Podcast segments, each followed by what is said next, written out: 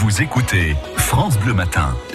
Il est sept heures quarante-neuf, c'est une première en France. Un espace d'accueil et d'orientation réservé aux femmes victimes de violences ouvre ses portes ce jeudi à Tours.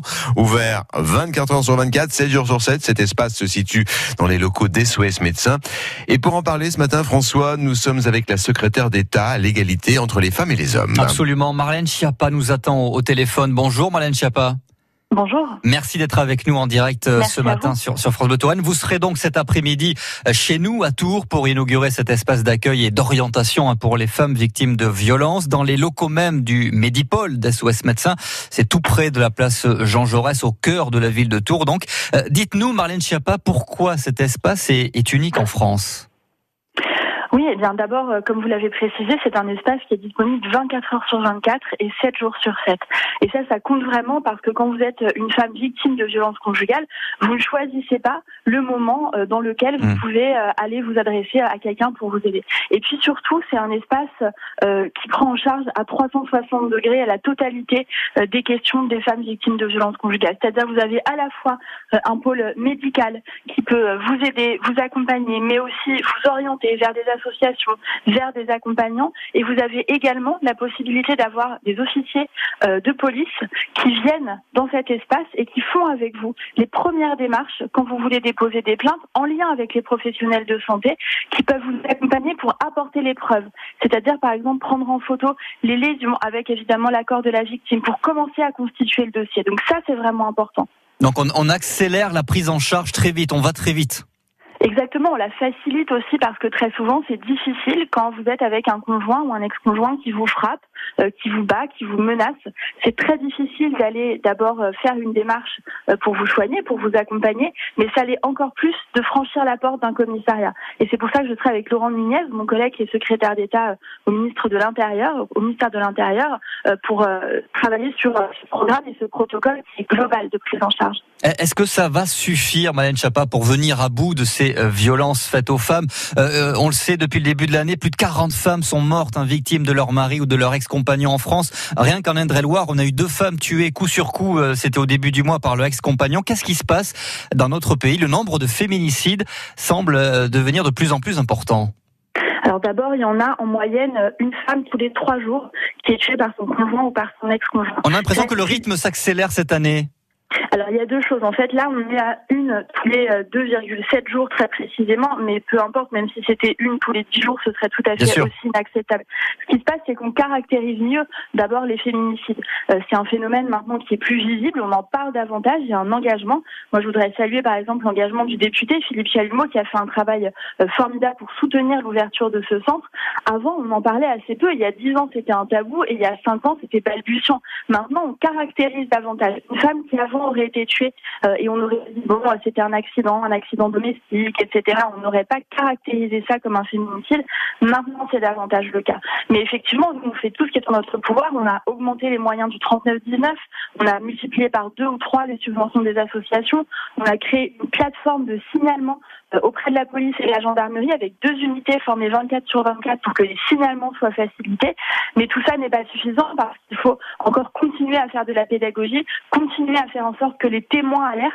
Moi, je mmh. dis souvent que quand vous êtes témoin d'un cambriolage dans la maison d'à côté, vous appelez la police. Et bien, quand vous êtes témoin de violences conjugales, vous devez aussi appeler la police. Mais surtout, après, comment euh, éloigner, comment garantir l'éloignement de ces hommes violents vis-à-vis de leur conjointe ou vis-à-vis de leur ex-compagne? C'est ça qui, qui, qui, qui pose problème aujourd'hui. On a vu, depuis le début de l'année, en France, euh, des hommes qui sont sous contrôle judiciaire, qui ne peuvent pas approcher leur ex-compagne et qui, pourtant, l'ont fait et les ont tués.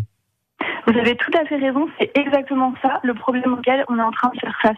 C'est-à-dire que la loi prévoit théoriquement, par exemple, l'éviction du conjoint violent du domicile conjugal, mais dans les faits, c'est assez rare parce que euh, les délais sont encore trop longs. Donc nous, nous sommes en train de travailler avec euh, la garde des Sceaux pour accélérer les délais, pour faire en sorte que les réponses soient plus rapides, plus fortes, plus fermes, parce que quand on voit qu'on a quelqu'un qui est déterminé à tuer, qui pense que sa femme ou son ex-femme lui appartient, qu'elle est une chose et qu'il a le droit de la taper, de la tuer en toute impunité, il n'y a rien qui l'empêche de passer à l'acte. Moi, j'ai été au chevet d'une femme près d'Angoulême qui avait été poignardée par un homme dont elle avait été séparée et qui était sous coup d'une procédure d'expulsion. Donc tout avait été mis en œuvre ouais. pour qu'il ne puisse plus l'approcher, et néanmoins il l'a fait quand même. Donc Donc, une il... fermeté encore plus grande que ce qu'on fait actuellement. Et c'est ce que vous allez faire avec la garde des Sceaux, c'est ce que vous dites? Tout à fait. Bien. Vous serez donc à quatorze heures, Marlène Schiappa, cet après-midi, dans les locaux d'S O S Médecins à Tours, pour inaugurer, on le rappelle, cet espace réservé aux, aux femmes victimes de violences. Quelques heures plus tard, Emmanuel Macron sera face à la presse, à l'Élysée, pour nous donner sa, sa réponse et solution hein, retenue après le, le grand débat.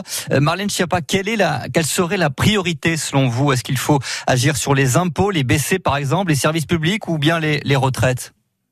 Alors moi, je ne vais pas me risquer à faire des pronostics parce que euh, ça, c'est euh, la prérogative du président de la République. Je vous demande pas les pronostics, mais la priorité à vos yeux, selon vous? Moi, je suis mobilisée sur les champs d'action, c'est-à-dire l'égalité entre les femmes et les hommes et la lutte contre l'homophobie, puisque je serai ce matin aussi au centre L G B T de Tours, qui mène un travail important. Les violences homophobes, elles ont augmenté également considérablement. Oui. Donc, on travaille sur ces sujets et pour le reste, nous verrons ce que le président de la République annonce en sortie de grand débat. Et votre conviction sur euh, la retraite, l'âge légal de départ à la retraite? Les Français font partie des Européens qui partent le plus tôt euh, à la retraite. Est-ce qu'il faut repousser l'âge légal, selon vous?